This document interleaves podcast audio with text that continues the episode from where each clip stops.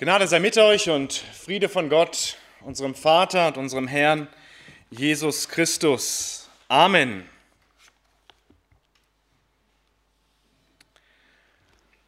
Wer von euch kennt dieses Foto? Könnt ihr es noch zuordnen? Das Datum oben drüber geschrieben, 3.10.2016. Was war da passiert? Wer weiß es noch? Und kann man kurz ein, zwei Stichpunkte dazu sagen? Ja. Genau, es war ein 82-jähriger Mann, der ist in einer Essener Bank zusammengebrochen und lag dort. Eine gewisse Zeit, 20 Minuten lang, und dann sind Menschen in die Bank gekommen, darüber gestiegen, haben mir Geld abgehoben und sind weitergegangen und haben nichts gemacht. Und dieser Mann, der ist dann im Krankenhaus später gestorben. Hätte man gar nicht für möglich, oder?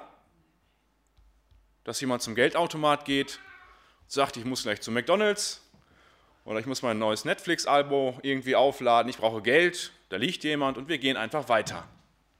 Ich habe mich gefragt, und ich sage jetzt bewusst wir, warum tangiert uns die Not der anderen oft so wenig? Und das war ja wirklich eine Notsituation, in der dieser 82-Jährige dort gelegen hat. Warum sind wir Experten oft darin, auch wegzuschauen, wenn andere Menschen in Not sind.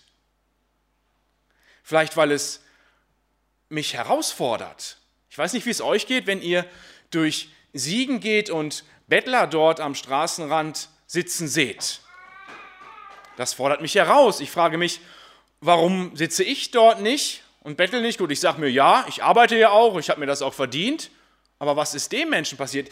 Man fängt selber an, sich zu hinterfragen, was man aber eigentlich gar nicht möchte. Man ist ja zufrieden so mit seinem Leben. Und wir wollen ja mit Not und anderen negativen Dingen eigentlich gar nichts zu tun haben. Wir sind so gepolt, dass wir Spaß haben wollen. Es geht uns gut. Es muss uns inzwischen gut gehen. Wir leben in diesem Zwang, dass es uns gut gehen muss. Wir müssen glücklich sein. Und wenn es nicht so ist, dann reden wir eben nicht gerne drüber. Aber wir werden herausgefordert und wir lassen uns da eben nicht gerne herausfordern, weil wir wollen ja Spaß haben und Not und andere Dinge, die uns irgendwie nahe kommen, die lassen wir gar nicht gerne an uns heran und wir verdrängen das gerne. Wir steigen dann über diesen Mann rüber. Ich habe es eilig, ich muss vielleicht, ja, wahrscheinlich hat der eine oder andere wirklich gute Gründe. Vielleicht waren die Kinder gerade im Auto, man musste schnell wieder hin oder musste seinen Zug noch bekommen. Der fährt in drei Minuten, ich brauche unbedingt noch Geld, um das Ticket zu kaufen. Vielleicht verdrängen wir es auch. Ich möchte euch mitnehmen in eine ähnliche Situation, die sich, ja, die, die sich ereignet hat im Leben Jesu, und zwar in Lukas 18. Und ich möchte diesen Text einmal lesen mit euch. Lukas 18, die Verse 35 bis 39 erstmal. 35 bis 39. Dann geschah es, als er Jericho näher kam, dass ein Blinder am Weg saß und bettelte. Als er aber die Leute hörte, die vorbeigingen, erkundigte er sich, was das wäre. Da berichteten sie ihm, Jesus der Nazarener gehe vorüber. Und er rief, Jesus, du Sohn Davids, erbarme dich über mich. Die aber vorausgingen, fuhren ihn an, er solle schweigen. Er aber schrie noch viel mehr, du Sohn Davids, erbarme dich über mich. Wir sind hier in den letzten Erdenwochen von Jesus. Jesus ist unterwegs Richtung Jerusalem. Er wusste, was ihn dort erwartet. Dort wird er sterben und auferstehen. Und auf dem Weg nach Jerusalem kommt er durch Jericho. Es geschah aber, als er in die Nähe von Jericho kam, da saß ein Blinder am Wege und bettelte. Das kam öfter, kam früher öfter vor, dass dort Menschen gebettelt haben. Der aufmerksame Bibelleser, der weiß, dass die gleiche Geschichte auch in Matthäus und Markus steht. Und der aufmerksame Bibelleser weiß auch, dass Matthäus und Markus beide sagen, dass Jesus aus Jericho herausging, als er den Bettler dort gefunden hat. Matthäus macht sogar zwei draus, also es müssen zwei gewesen sein. Und hier steht, als er Jericho näher kam, als er nach Jericho hineinkam. Was machen wir jetzt? Sagen wir, die Bibel hat hier einen Fehler gemacht und nehmen es nicht ganz so genau mit dem Wort Gottes. Wie lösen wir dieses Problem? Ich hoffe, dass ihr mit auf meiner Seite seid, wenn ich sage, die Bibel ist irrtumslos. Zwei Vorschläge kann ich euch machen. Der erste Vorschlag, der erste Lösungsvorschlag ist, Jesus heilt einen beim Hereingehen und einen beim Herausgehen, sagt jemand. Das finde ich nicht ganz passend, weil beide Blinde in Matthäus gleichzeitig reden. Die sagen, wir wollen sehend werden. Also müssen die an einem Fleck sein. Die beste Lösung ist, es gab ein alttestamentliches Jericho, ein altes kleines Dorf, 1,5 Kilometer entfernt vom neutestamentlichen Jericho. Das heißt, Jesus geht aus dem einen Jericho heraus und kommt in das andere hinein. Und so passt es wunderbar und wir können sagen, die Bibel bleibt hier irrtumslos, weil es wirklich diese beiden Jerichos gegeben hat. Einmal das alte, weniger bewohnte Dorf und das neutestamentliche Jericho war die Winterresidenz von König Herodes dem Großen. Eine sehr schöne Stadt, hat er wirklich wunderbar ausgebaut mit einer künstlichen Bewässerungsanlage, weil wir wissen ja, Israel hat auch damit zu kämpfen, dass es dort sehr wenig regnet. Aber um seine ganzen Pflanzen und Blumen dort zu bewässern, gab es eine künstliche Bewässerungsanlage. Es gab ein Theater, es gab, die Stadt hatte schöne Mauern und es wurde auch das Eden Palästinas genannt, die Palmenstadt. Also dort, wo man gerne hinfährt, um auch Urlaub zu machen, so wie König Herodes der Große. Es war eine reiche Stadt, weil dort durftest du dein Portemonnaie etwas erleichtern, dort musstest du Steuern zahlen. Wenn wir weiterlesen, wissen wir, dass dort Zachäus auch gelebt hat. Und dort ist Jesus jetzt unterwegs. Und am Weg, da sitzt ein Bettler und der ist blind. Was wissen wir über diesen Blinden? Tragen wir mal so ein bisschen zusammen, um so ein Profil von ihm zu erstellen. Aus Markus wissen wir seinen Namen. Wie heißt er? Ganz genau, es ist der Bartimäus, der Sohn des Timäus. Und wir können auch schlussfolgern, dass er nicht von Geburt an blind gewesen ist. Er ist nicht von Geburt oder er ist nicht blind geboren. Warum? Weil er sagt, ich möchte wieder sehen. Das steht so im griechischen Text, nicht in jeder deutschen Übersetzung, aber da steht, ich möchte wieder sehen. Und ich denke, es ist schlimmer, wenn jemand eine, etwas konnte, was er dann nicht mehr kann, als wenn du zum Beispiel nie sehen konntest und nicht weißt, was dir fehlt. Versteht ihr mich? Also wenn du nie schmecken konntest, wenn du nie weißt, wie ein Döner geschmeckt hat und dann einen Döner isst und sowieso nicht weißt, wie er schmeckt, dann ist das völlig egal. Aber wenn du weißt, wie ein Döner geschmeckt hat und jetzt nicht mehr schmecken kannst, dann ist das ärgerlich. Also die Not hier von Bartimäus, die ist nochmal noch mal tiefer, als wenn jemand blind geboren ist. Und er sagt, ich möchte wieder sehen. Was wissen wir noch? Wir wissen nicht, warum er blind wurde. Aber seien wir mal ehrlich, und nicht nur wir, damals gerade auch die werksgerechten Juden, die haben direkt den Stempel aufgesetzt. Bam! Wenn du krank bist, wenn dir was passiert ist, wenn dir etwas Schlimmes passiert ist, was hat er dann gemacht? Gesündigt. Dann ist er ein Sünder. Was hat er gemacht, dass der blind wurde? Das fragen die Jünger auch in Johannes 9. Bei dem anderen, der blind geboren ist, wer hat gesündigt? Er oder die Eltern? Ja, direkt so das Denken, das war damals so bei den Juden. Und diesen Stempel hatte Bartimäus dann auch auf. Der muss ja irgendwie gesündigt haben. Lass uns da bitte vorsichtig bleiben. Das ist nicht immer der Fall. Auf der einen Seite erlaubt es die Bibel, ja, sie sagt, Jesus sagt zum Beispiel zu dem Typen am Teich Bethesda, pass auf, sündige nicht mehr, Also können wir Schlussfolgerung ziehen, er hat gesündigt, deswegen ist ihm das zugestoßen. Auf der anderen Seite kann ich aber nicht sagen, wenn dir etwas Schlimmes zustoßt, zustößt, dann musst du gesündigt haben. Also lasst uns da seelsorgerlich ganz, ganz entspannt bleiben, ganz vorsichtig sein, schnelle Schlussfolgerungen zu ziehen. Wir wissen hier nicht, warum Bartimäus blind ist. Was für eine Perspektive hat der Bartimäus? Er ist blind, erstmal überhaupt keine, nicht wahr? Aber auf dem Arbeitsmarkt nichts.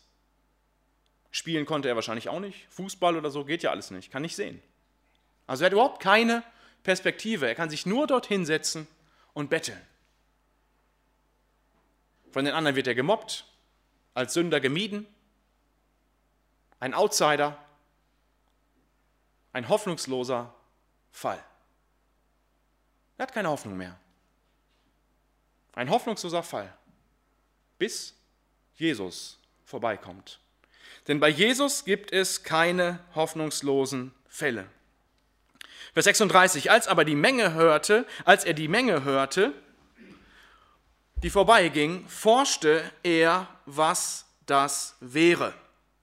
Mit Jesus waren immer viele Leute unterwegs. Viele wollten ihn hören, sie wollten erbaut werden. Viele haben aber auch kritisch zugehört, was erzählt er da eigentlich? Wo können wir ihm vielleicht ein Bein stellen? Also Leute waren immer um Jesus herum. Sie waren mit ihm unterwegs und jetzt sind wir unterwegs Richtung Jerusalem. Das Passafest wird gefeiert und dort waren sowieso immer Hunderttausende von Juden unterwegs Richtung Jerusalem. Also es war, es gab dort ordentlich Menschen. Die Menschenmenge ist unterwegs, sie folgt Jesus und Bartimäus erkundigt sich. Er forscht nach. Was ist da los? Wenn du mit Jesus noch nicht unterwegs bist, dann erkundige dich nach diesem Jesus. Probier es aus. Fang mal an, im Wort nachzuforschen, genauso wie Bartimäus geforscht hat. Wer kommt da? Setz dich hin und lies die Bibel, das Neue Testament, und guck, ob Jesus hält, was er verspricht. Und dann schau dir andere Christen an, wenn du noch kein Christ bist. Wie leben die ihre Beziehung mit Jesus? Aber forsche nach, erkundige dich, und Jesus wird dich da nicht im Stich lassen. Also Bartimäus erkundigt sich, er erforscht nach, was da los ist, und er bekommt eine Antwort. Da verkündeten ihm, da verkündeten sie ihm, Jesus von Nazareth gehe vorüber. Und von dem hat er schon was gehört. Dieser Jesus, der tut Wunder. Und dieser Jesus, der kann Kranke gesund machen. Dieser Jesus, der kann Tote auferwecken. Und dieser Jesus ist meine einzige Chance, mein letzter Strohhalm, damit ich überhaupt noch eine Perspektive habe für mein verkorkstes, hoffnungsloses Leben. Und er rief Jesus, Vers 38, du Sohn Davids, erbarme dich meiner. Hab Erbarmen mit mir. Der jüdische Begriff für Erbarmen, der bedeutet eigentlich, dass sich seine Eingeweide umdrehen. Ja, dass man das richtig fühlt im Inneren. Dass man mitfühlt und etwas ändert. Und das ist das, was Bartimäus hier von Jesus möchte. Er schreit, Jesus, begnadige mich oder hab Erbarmen mit mir. Habe ich schon mal so gebetet? Hast du schon mal so gebetet? Warst du schon mal in so einer Situation, äh, wo du keine Perspektive mehr hattest. Wenn du da noch nicht warst, dann hast du deine Sündhaftigkeit noch nie ganz erkannt. Denn Gott wartet auf diesen Moment in meinem und in deinem Leben. Und das ist auch ein Grund, warum wir manchmal durch Schwierigkeiten gehen, dass ich mir meiner geistlichen Not bewusst werde. Und dass ich nicht mehr anders kann, als zu sagen, Jesus, bitte sei mir gnädig, erbarme dich meiner. Im Psalm 34, Vers 11 steht, der Herr ist nahe denen, die zerbrochenen Herzens sind. Der Herr ist nahe denen, die zerbrochenen Herzens sind und hilft denen, die ein zerschlagenes Gemüt haben. Also Gott möchte gerade denen nahe sein, die nicht eine perfekte Ehe führen, wo die Kindererziehung nicht zu 100% fluppt, wo man nicht nur Einsen schreibt, wo man nicht eine steile Karriere hingelegt hat in seinem Leben, wo alles 1a läuft. wo wir ja gerne so, so tun, als ob alles 1a läuft. Bei Jesus darf ich aufgeben und erkennen, Herr, ich brauche Gnade. Erbarme dich. Ich brauche Hilfe. Bartimäus hat das erkannt. Der Blinde. Viele andere, die um Jesus hergelaufen sind, die gesehen haben, die haben ihre geistliche Not nicht erkannt. Die dachten, alles ist in Ordnung. Wir sind ja mit dabei. Wir sind ja, wir umringen Jesus ja. Wir gehen jetzt mit ihm nach Jerusalem und dann schmeißen wir die Römer raus. Aber die haben es nicht erkannt, worauf es ankommt. Der Blinde hat es erkannt und er schreit hier um Erbarmen. Genauso wie wir den Vers in Jeremia gelesen haben, der passte gut dazu. Jeremia 17, Vers 14. Heile mich her, dann werde ich geheilt. Aber ich alleine, ich bin mit meinem Latein am Ende. Und da müssen wir irgendwann hin in unserem Leben, dass ich sage, Jesus, ich bin mit meinem Latein am Ende. Und Bartimäus hat das erkannt. Die aber vorne angingen, fuhren ihn an, er sollte schweigen. Halt den Mund. Geh Jesus doch nicht auf den Sack. Warum reagieren die so? Da ist jemand in höchster Not, der keine Perspektive mehr hat. Und die Menschen um Jesus herum, die sagen, hey, wir sind mit dem Messias unterwegs und der Messias, der König, der hat für dich keine Zeit. Warum denken die Menschen so? Die hatten andere Vorstellungen. Die dachten, wir gehen jetzt mit Jesus nach Jerusalem, schmeißen die Römer raus und dann regieren wir. Sie haben Jesus in diese Schublade gesteckt. Sie hatten ein Bild vom Messias, das ist ein Machtmensch, der regiert von oben Schublade zu. Der möchte mit Sündern nichts zu tun haben. Und da frage ich mich, stecken wir vielleicht Jesus nicht auch manchmal in Schubladen? Dass ich sage, Mensch, Jesus, danke dafür, dass du mich gerettet hast, danke dafür, dass du für mich da bist. Und dann ist die Schublade zu. Und dann gehen ich und mein Jesus durchs Leben und alle anderen sind mir egal. Die stören vielleicht eher. Die sollen vielleicht ihren Mund halten. Hauptsache mir und meinem Jesus geht es gut und die anderen, die vielleicht geistliche oder andere Nöte haben, das stört mich ja eher. Da muss ich ja über mein Leben nachdenken. Da muss ich ja vielleicht auch Zeit investieren. Also haltet doch einfach euren Mund.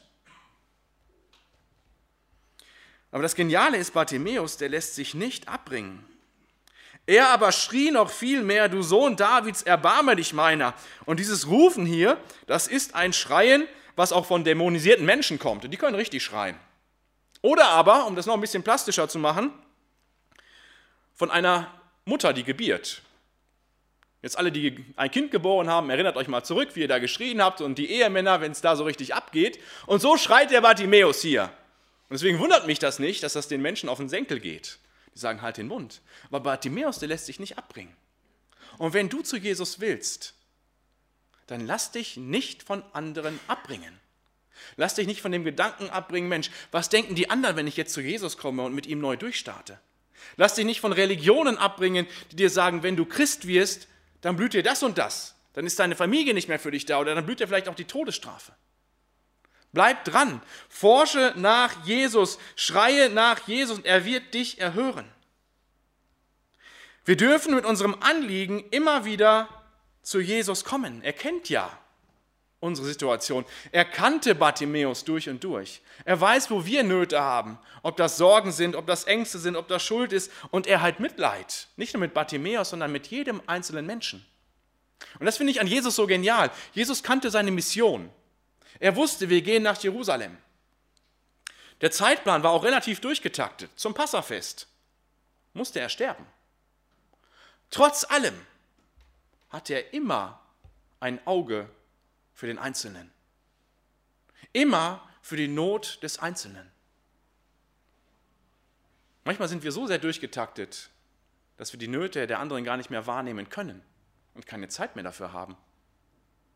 Jesus hatte immer Zeit für die Not des Einzelnen und er blieb stehen und befahl, ihn zu sich zu führen. Und dann fragte er ihn, als er näher kam, fragte er ihn, was willst du, dass ich für dich tun soll? Konkrete Frage, was soll ich machen? Und jetzt stellt Jesus die Frage dir. Was soll Jesus für dich machen? Für mich? Wohin plagst du dich rum? Jesus kann helfen. Was würdest du, was antwortest du heute, jetzt in deiner Situation? Was soll ich für dich tun? Wo bist du vielleicht am Ende? Vielleicht sind es gesundheitliche Probleme oder Probleme in der Ehe, in der Familie. Vielleicht hast du Sorgen oder auch Ängste, dass die Heizung nur bis Februar reicht und im März müssen wir dann alle im Kalten sitzen oder so. Das sind ja, das sind ja Ängste, die geschürt werden und die, da macht man sich Gedanken. Und Jesus fragt, was soll ich für dich tun? Da dürfen wir ihm unsere Bitte sagen. Wer bittet, dem wird gegeben. Wir dürfen beten. Jesus fragt dich heute, was soll ich für dich tun? Vielleicht hast du Probleme in der Schule oder suchst einen Ausbildungsplatz und bekommst keinen. Das kannst du Jesus alles sagen und er möchte dir helfen. Nicht immer so, wie wir uns dann die Lösung vorstellen, aber er hat eine Lösung für das Problem. Genauso wie er auch eine Lösung für das Problem von Bartimäus hat. Und Bartimäus, der musste nicht lange überlegen. Er sprach, Herr, ich brauche noch drei Drachmen, damit ich mir was zu essen kaufen kann. Oder ich muss mal überlegen. Er wusste sofort, was er wollte. Ich möchte wieder sehen. Ich möchte kein Outsider mehr sein. Ich möchte nicht mehr gemobbt werden. Ich möchte nicht mehr diesen Stempel Sünder auf meiner Stirn haben. Ich möchte selber arbeiten. Ich möchte meine Familie ernähren. Ich möchte Perspektive für mein Leben. Ich möchte sehen. Und Jesus sprach zu ihm, sei sehend. Kein Brei hat er diesmal gemacht. Er hat einfach nur gesagt, sei sehend. Dein Glaube hat dir geholfen. Dein Glaube hat dir geholfen. Wer hat Bartimäus jetzt gesund gemacht? Sein Glaube oder Jesus? Manchmal verwechseln wir das und dann treiben wir Missbrauch damit. Ja, dein Glaube war nicht groß genug. Deswegen passiert nichts in deinem Leben. Wie groß muss denn mein Glaube sein, dass Jesus was machen kann in meinem Leben? Und da hat Hudson Taylor ein richtig gutes Zitat rausgehauen. Wir brauchen keinen großen Glauben. Wir brauchen nur einen Glauben an einen großen Gott. Also wie groß ist mein Jesus? Wie groß ist dein Jesus? Ist er größer als dein Problem? Bartimäus wusste, Jesus ist größer als mein Problem und als meine Herausforderung. Und deswegen sagt er, Jesus, mach mich gesund. Ich will sehen. Und Jesus sagt zu ihm, hier, das reicht. Du hast mir vertraut. Und sogleich wurde er sehend und folgte ihm nach. Und er pries Gott. Er hat alles zurückgelassen. Im Markus lesen wir, dass er seinen Mantel liegen lassen hat. Das war alles, was er hatte. Und er ist Jesus nachgefolgt. Weil er wusste, dieser Typ schenkt mir Perspektive. Der hat meine Augen aufgemacht. Und nicht nur die physischen Augen, sondern auch die geistlichen Augen. Auch seine geistliche Not hat er gesehen. Denn er wurde zum Nachfolger. Das ganze Leben wurde umgekrempelt. Er wurde gesund, physisch als auch geistlich. Und hat gesagt, ich setze alles auf diese Jesuskarte. Und Jesus fordert uns auch immer wieder neu heraus, ihm nachzufolgen. Deswegen sagt er in Lukas 9, Vers 23, wer mir folgen will, das ist eine Einladung an jeden von uns. Immer wieder neu. Kein Muss. Wer mir folgen will, der verleugne sich selbst, nehme sein Kreuz auf sich täglich und folge mir nach. Jeder darf frei entscheiden. Du kannst auch sagen, ich will das nicht. Dann gehst du hier aus dieser Tür und machst dein Ding. Oder aber du sagst, ich möchte Jesus nachfolgen, weil der mir eine Perspektive geschenkt hat. Er hat mir geholfen. Er hat mir meine geistliche Not, meine Schuld weggenommen. Und weil er alles für mich getan hat, weil er für mich gestorben und auferstanden ist, bin ich bereit, zurückzustecken. Das bedeutet Nachfolge, sein Kreuz auf sich zu nehmen. Dass ich nicht mehr meine Ideen umsetzen will, dass nicht mehr meine Ideen an oberster Stelle und meine Prioritäten an oberster Stelle stehen, sondern Jesu Prioritäten. Dass ich sage, okay, hey, ich bin bereit, mich für Jesus einzusetzen. Ich bin ihm gehorsam. Ich lebe aus der Gemeinschaft mit ihm und bin auch bereit, für ihn zu leiden. Wenn andere in meiner Klasse über mich lachen, weil ich an der Schöpfungstheorie festhalte, dann halte ich das gerne aus.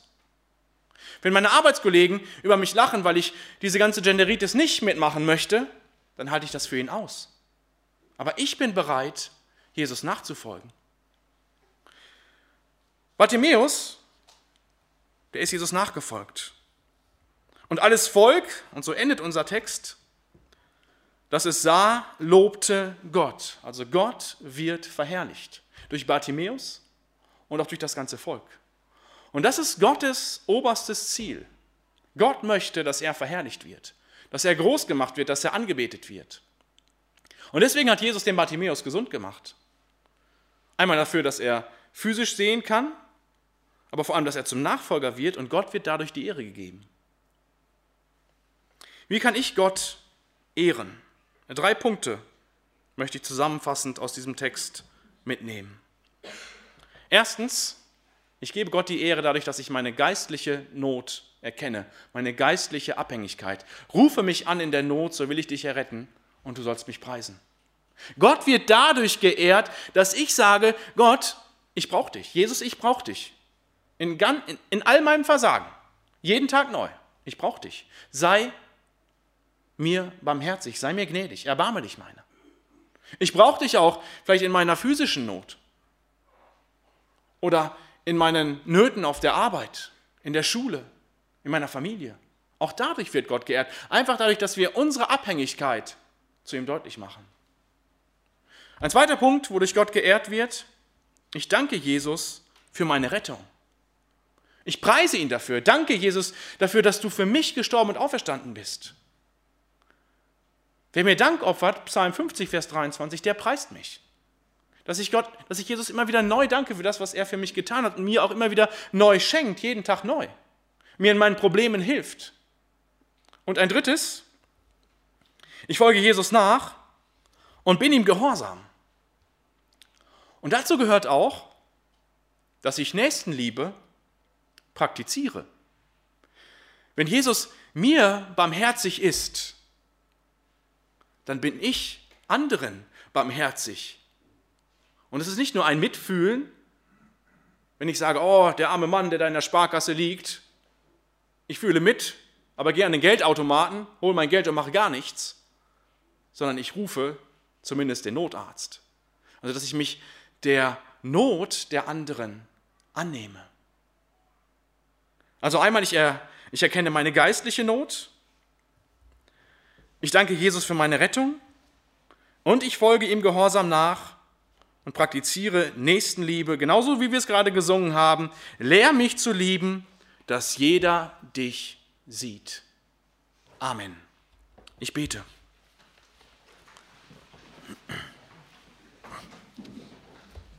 Herr Jesus, danke dafür, dass du